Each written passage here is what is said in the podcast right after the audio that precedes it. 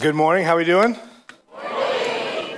Glad you guys are here. My name is Kurt. As Dean said, I'm the director of Next Steps and Connections. And for all of you joining us here in the auditorium, for those of you in the corner classroom and other places stashed around the building, we are so glad that you are here. Uh, we are continuing in our Via Crucis series uh, that Pastor Jarrett started last week. And uh, before we jump into it, I wanted to say a quick moment uh, about Easter. Uh, Easter is coming, uh, and at Soul City Church, we love Easter.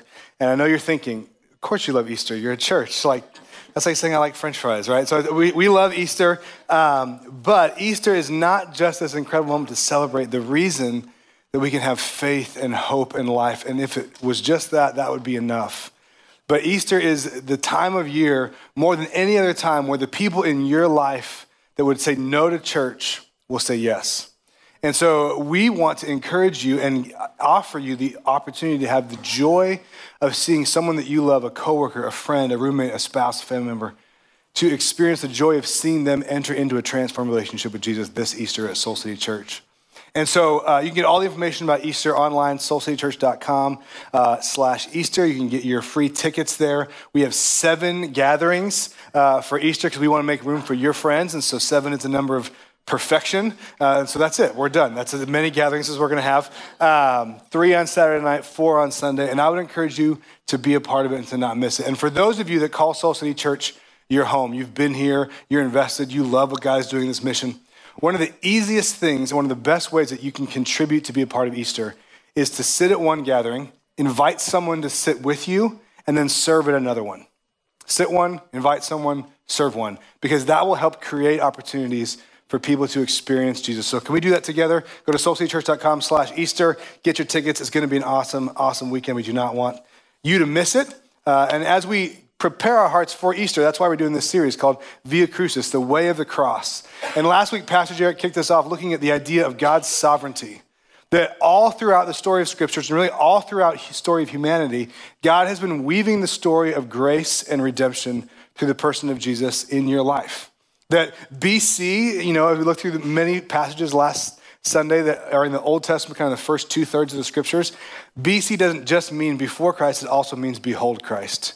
Look at the ways that God is writing the story of Jesus throughout time and throughout history and throughout your life. And so many of us wrote the word trust on our hand this week, and it reminded us how can we trust God in the scenarios where we can't see an answer, uh, knowing that He will provide. And so if you missed that, I would encourage you to go to our website and check out our video page, check out the podcast to catch up because it was an incredible message. But this morning, we are looking at a portion of the life of Jesus where he faced incredible temptation, where, where he was offered opportunities uh, to take a shortcut in life. And so, as you chatted uh, with your friends, how many of you, you'd say, you know what, I'm a rule follower? I follow directions, especially when I'm driving, don't get lost. How many of you are shortcut people?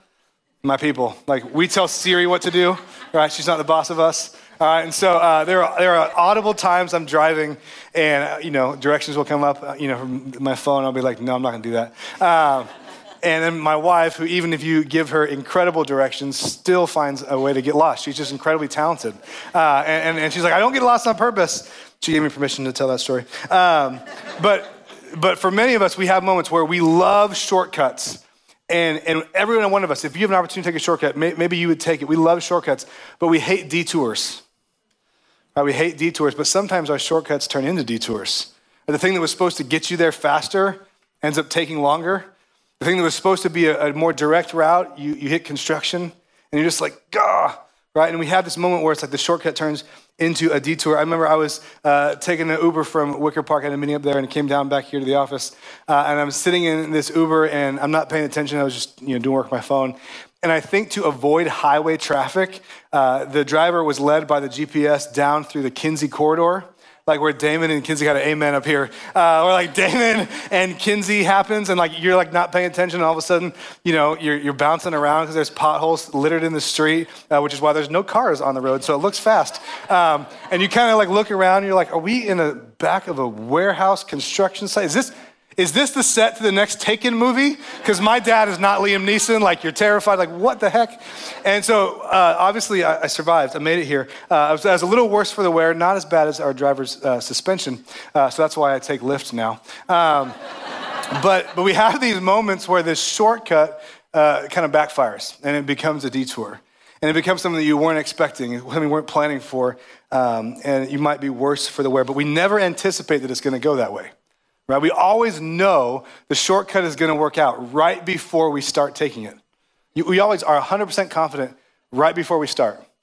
But then when it twists and turns, and in our lives, as this happens, it twists and turns, we have spaces where shortcuts become detours, and they can eventually, perhaps, the small things can coalesce to derail the big thing. And in our spiritual life, we have these opportunities every now and again. You probably have ones that jump to your mind, or you're going to experience it this week, where you're given the opportunity to go further faster if you just temporarily abandon your values. Where you just for a moment say, I'm going to do the thing I said I would never do again.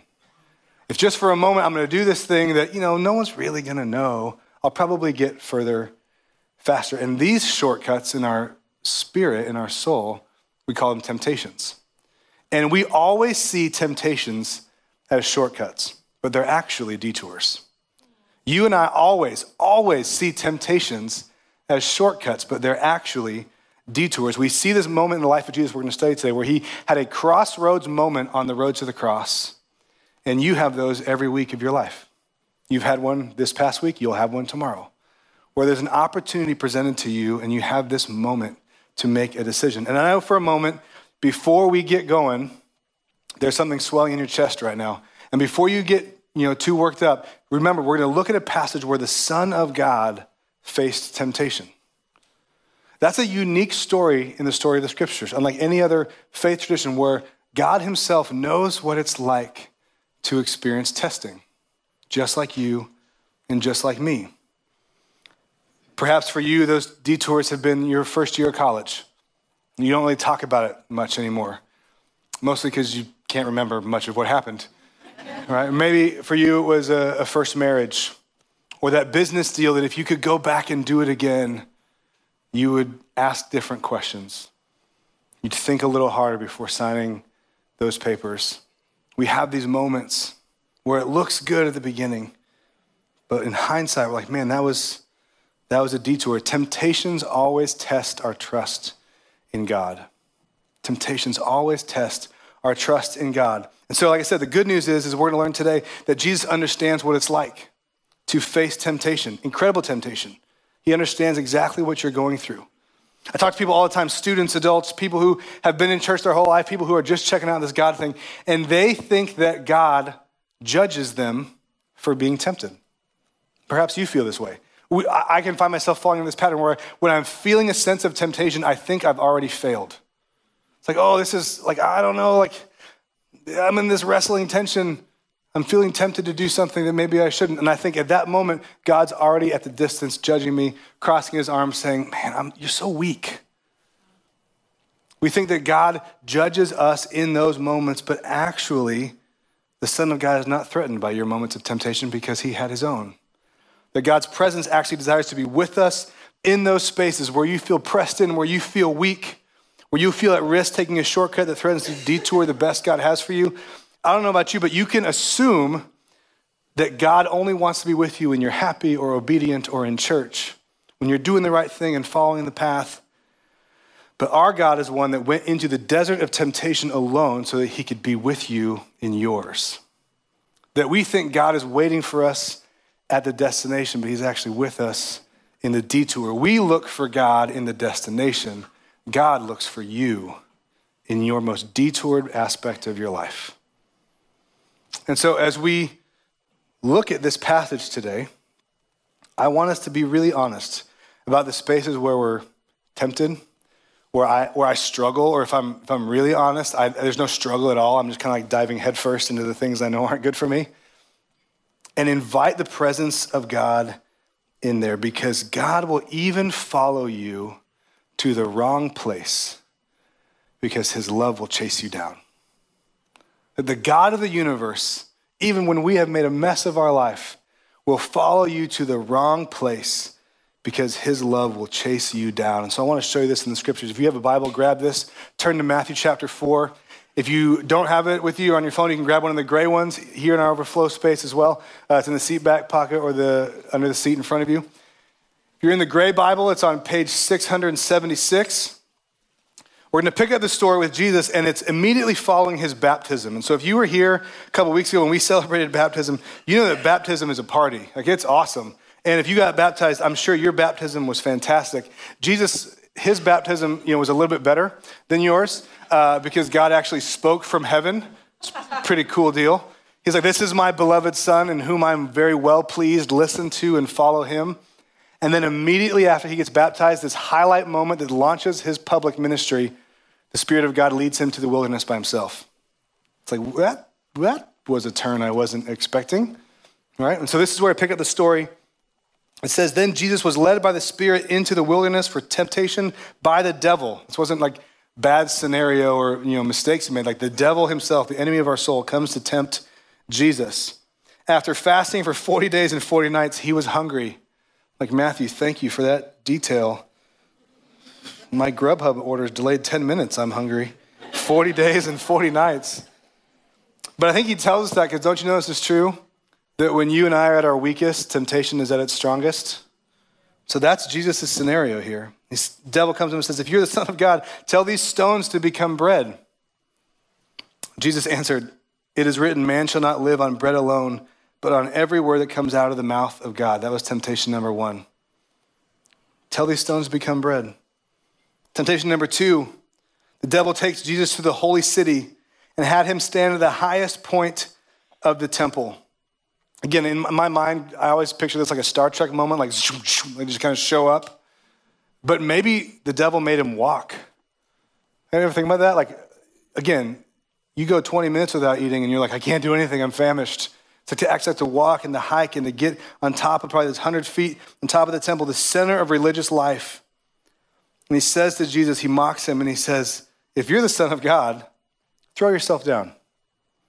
For it is written, He, meaning God the Father, will command His angels concerning you, and they will lift you up in their hands so that you will not strike your foot against the stone. The devil quotes scripture as a temptation.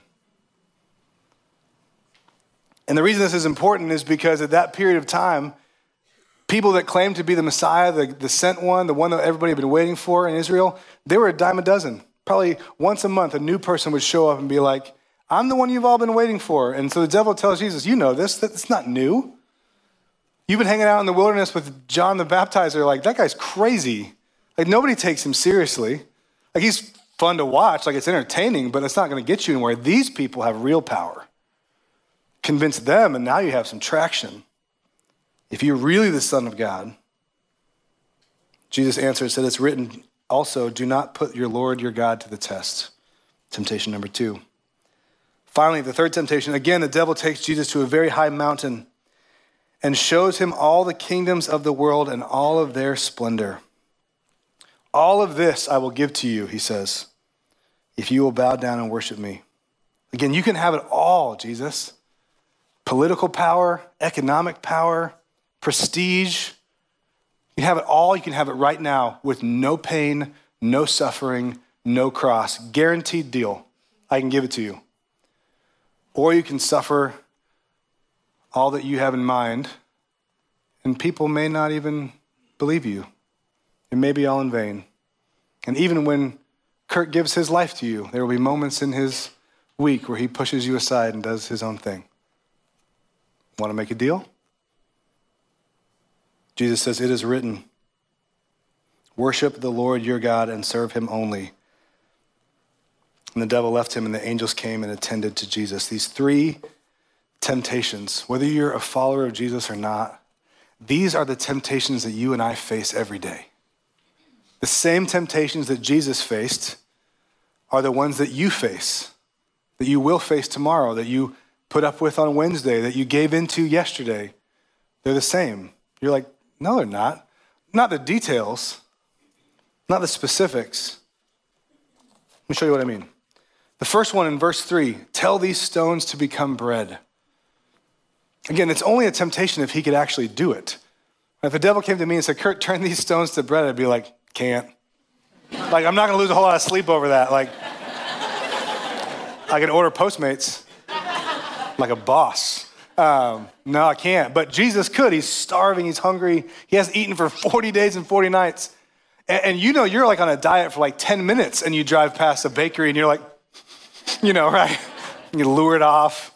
There's nothing wrong. There's nothing wrong with eating bread, unless you're, you know, on Whole 30. Um, you know, there's nothing sinful in this situation, but it's about what it does to our heart. This isn't about the bread, it's about meeting my own needs. First temptation is a temptation to meet my own needs. This is the struggle of immediacy.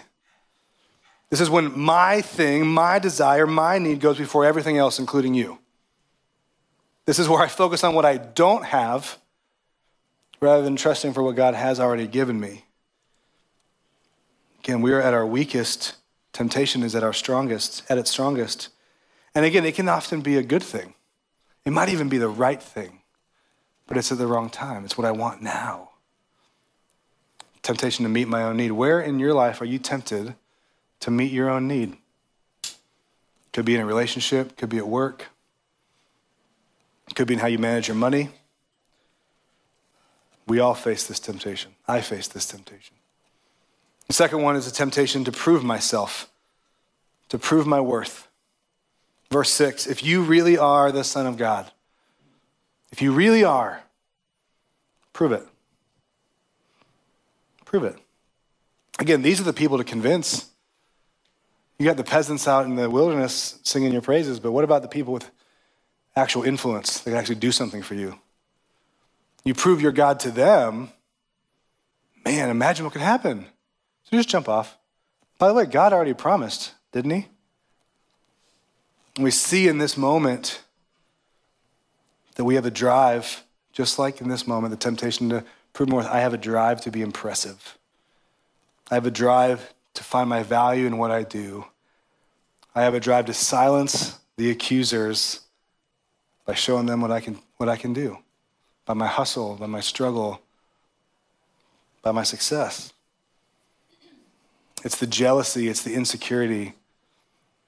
It's also, like I said, in this, in this one instance, it's the only space we can find it where the devil actually uses God's own words against him, quotes scripture as a form of temptation, which tells us that even holy words can be used for unholy purposes. That actually all forms of racism, sexism, homophobia, religious persecution, and bigotry stem from this one temptation where I find spiritual and religious elitism in my own life because I'm not tempted the same way you are. This is why when you've seen posters with verses on them, you're like, I don't think that's what that says. That's why it's really important to understand God's heart in the scriptures. Temptation to prove his worth. How did Jesus handle that? How do you handle that? How do I handle that? in those moments where I see someone do something that I wish I could do launch a business, write a book, give a great sermon. I'm sitting here preparing for this message this week, wondering about what kind of shirt I'm going to wear. I chose this one. um, it's, it's, in, it's in me too. It, it's, it's jockeying for position at work trying to have all the right answers at your presentation. So the boss says, Man, I got to watch out for her, rising star. It's me this week in a meeting trying to prove my point so that my way got chosen as the right way. It's how we talk to our friends or our spouses. It's how we treat our kids. The amount of times this week I told my son and daughter to wait. Daddy has to work. Daddy had to work, but daddy wanted to do a good job and be impressive. It's always right there. My hunch is it's right there for you. Where are you tempted to prove your worth rather than resting in the reality that you are a beloved son or daughter of the king? Maybe you're not jumping off a building, but you're on the hamster wheel Third temptation is to sacrifice my future. Verse 9 the devil promises Jesus all of the power of all of the kingdoms of all of the world for all of time. And you think you have influence. And again, Jesus didn't dispute it. It wasn't like Satan, you're a liar, you can't do that. He actually could. He actually could give all of that to Jesus because when Adam and Eve chose to go their own way against God, as we learned last week, all the power on earth was given to the enemy. So Satan could say, hey, you know what? Jesus, look, you can have it all.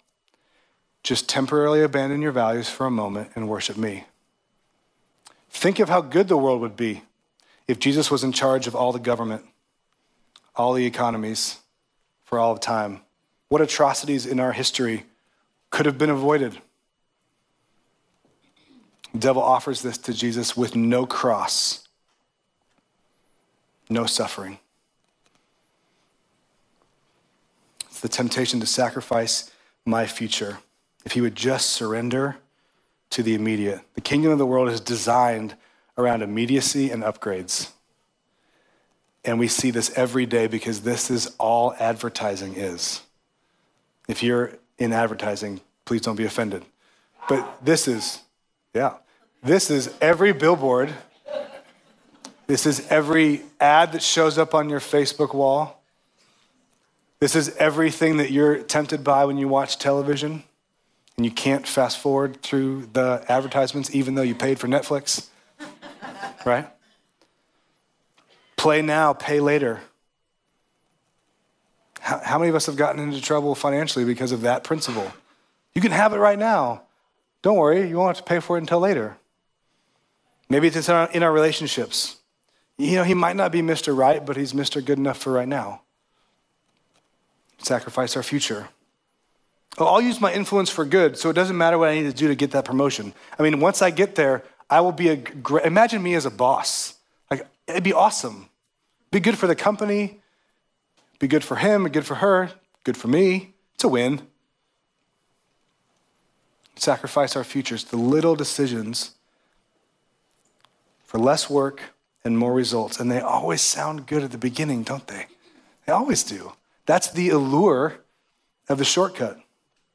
And Jesus faces these three opportunities to take shortcuts in his life to sacrifice the mission that God had placed him on the planet to accomplish.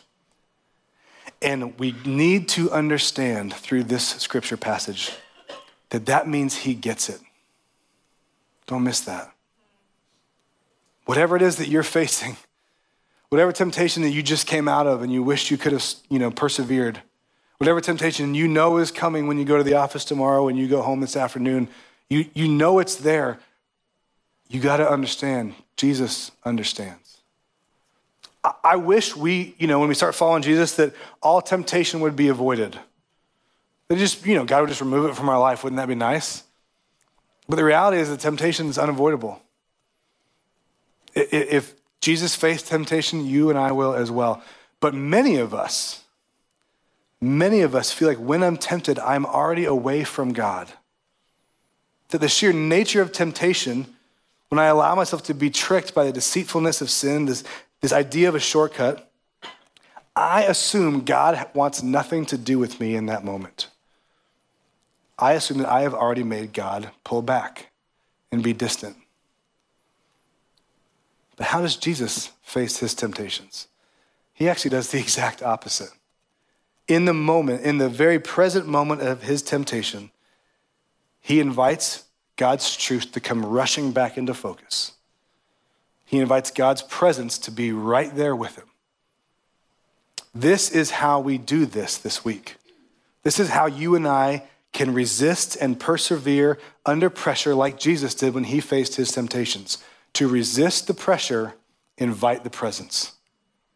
When you face pressure at work, in your marriage, with your taxes, come on, somebody, okay? With your kids, when you're invited to go out again and you said you wouldn't, when you face pressure, invite the presence. Say, God, I need you right here, right now. Not, oh, I'm going to try to remember what Kurt said. I'm going to strong arm my way into it, and I just need to be more self control. Why can't you get it right, Kurt? Come on. Like, you've done this every time. You don't get all worked up. It's just like, God, I, I need you right now. Our friends in AA, if you have friends or you yourself have been in AA or NA, You've probably heard of the 12 steps. They have a wonderful practice for this. Early in the process, only step number three out of 12 says this is made a decision to turn our will and our lives over to the care of God as we understand Him. Made a decision to turn our will, what I want, right, the things that I think I need, my way, over to the care of God, my life over to the care of God as I understand Him. And it's that last line that stood out to me. To the care of God as we understand Him. Because if we can be honest, some, some of us care of God, that doesn't make sense.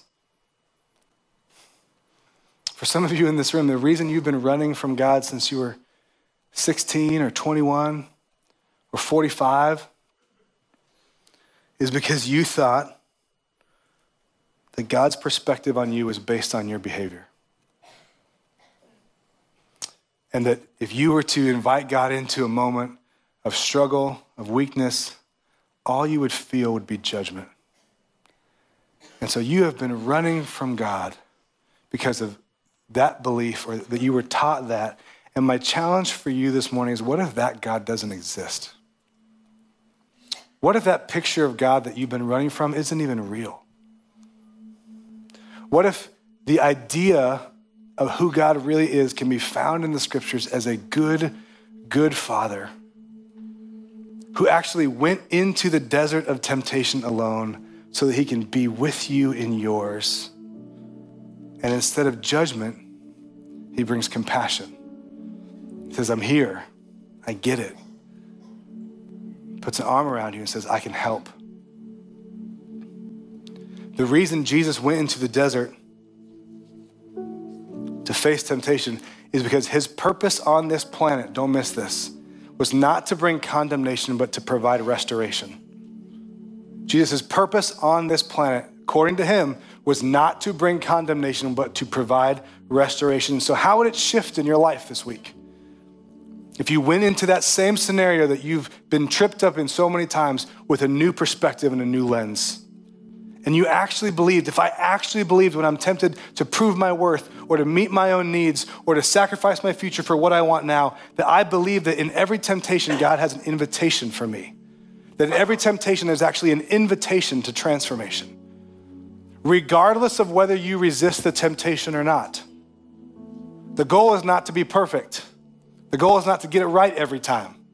That's good news. The goal is to be with God, to recognize that God actually wants to be with you. What would change? What would change? God, I need to figure out my finances. And if I just uncheck that one box, my refund goes up. Who's going to know? to meet my own needs. God, I need you. I need you in this moment. I need you right now because I'm being tempted and to know that God shows up immediately with compassion. God, man, she just posted that and look at her go. I'm so happy for her. I mean, I'm like 90% happy, 10% jealous. Okay, I'm like 60 40. I'm just jealous, God. I'm just jealous.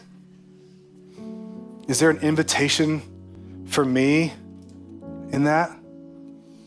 Does my insecurity trigger an invitation from God? My jealousy? Is there something God has for me in that moment? I'm tempted to prove my worth. God, I'm tempted to sacrifice my future by not getting out of the relationship I know I need to get out of. I'm tempted to sacrifice my future by getting into a relationship that I know I shouldn't. God, will you be with me in my loneliness right now? My fear is crippling, and I need your perfect love to hold me steady. What if you believed God answers that prayer? God, I'm tempted to make this move, tempted to take on that responsibility, tempted to short circuit the thing that I said I wouldn't do again. Would you be with me? in this moment? Because the beautiful thing about temptation is that we always come back to Him. That doesn't sound like very good news. It's good news when you realize that God loves you exactly as you are, but also loves you to, enough to help you transform. He gives you second chances, even at things you don't want a second chance at. And this is true for Jesus. The three temptations meet my own need, prove my worth, sacrifice my future. The road to the cross, the Via Crucis, was not a road to a cross, it was a road through a cross. Didn't stop there. But in that moment where Jesus is tempted on you know the beginning side of his ministry by the devil, they're the same temptations that he faces in the moments of the cross when his body was beaten and broken beyond recognition, and they're kicking him and spitting on him. They throw a purple robe around him and crush a crown of thorns into his skull and say, Hail, King of the Jews. I have to believe in that moment that if he was fully human, he had a flashback to that hillside where he says, Did I take the right deal? Like I could have had it all without any of this, is this even going to work? And when he's hanging on the cross and all of his friends have abandoned him, except for his mom and John, and everybody else that's there is mocking him and saying, Oh, if you're really the Son of God, this should be easy for you. Free yourself. The guy nailed to the cross next to him is even joining in. Yeah, get yourself down. Take me with you too. If you're really the Son of God, if you're really this, prove it. I wonder if it came rushing back. I've heard this before. This isn't new.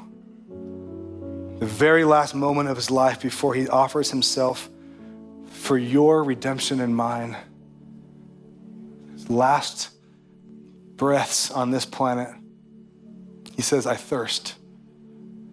I'm thirsty. I have a need I can't meet. And he gives up his spirit and gives his life for mine, not knowing if I would accept the offer. And yet, three days later, what we celebrate on Easter is that he actually overcame all the power and all of the bondage of sin and all the traction it has in your life and mine. And he became the ever present presence of God in your life so that you don't have to face your temptation alone, which is why he says to his followers, Now, after his resurrection, all authority has been given over to me, and my kingdom will never end in your life and into eternity. That's the Via Crucis. That's the presence of God that unclenches the power that temptations have in our life. And so I want to invite you to take a risk. And I'm going to take a risk with you. If you know that there are spaces in your life where you have dealt with these temptations this past week, or you're going into them this next week, where you're going to be tempted to meet your own need, to prove your worth, or to sacrifice your future, I want to invite you to stand right now. And I want to pray for you. And I'm standing not because I'm preaching, I'm standing because I'm with you. And I need prayer too.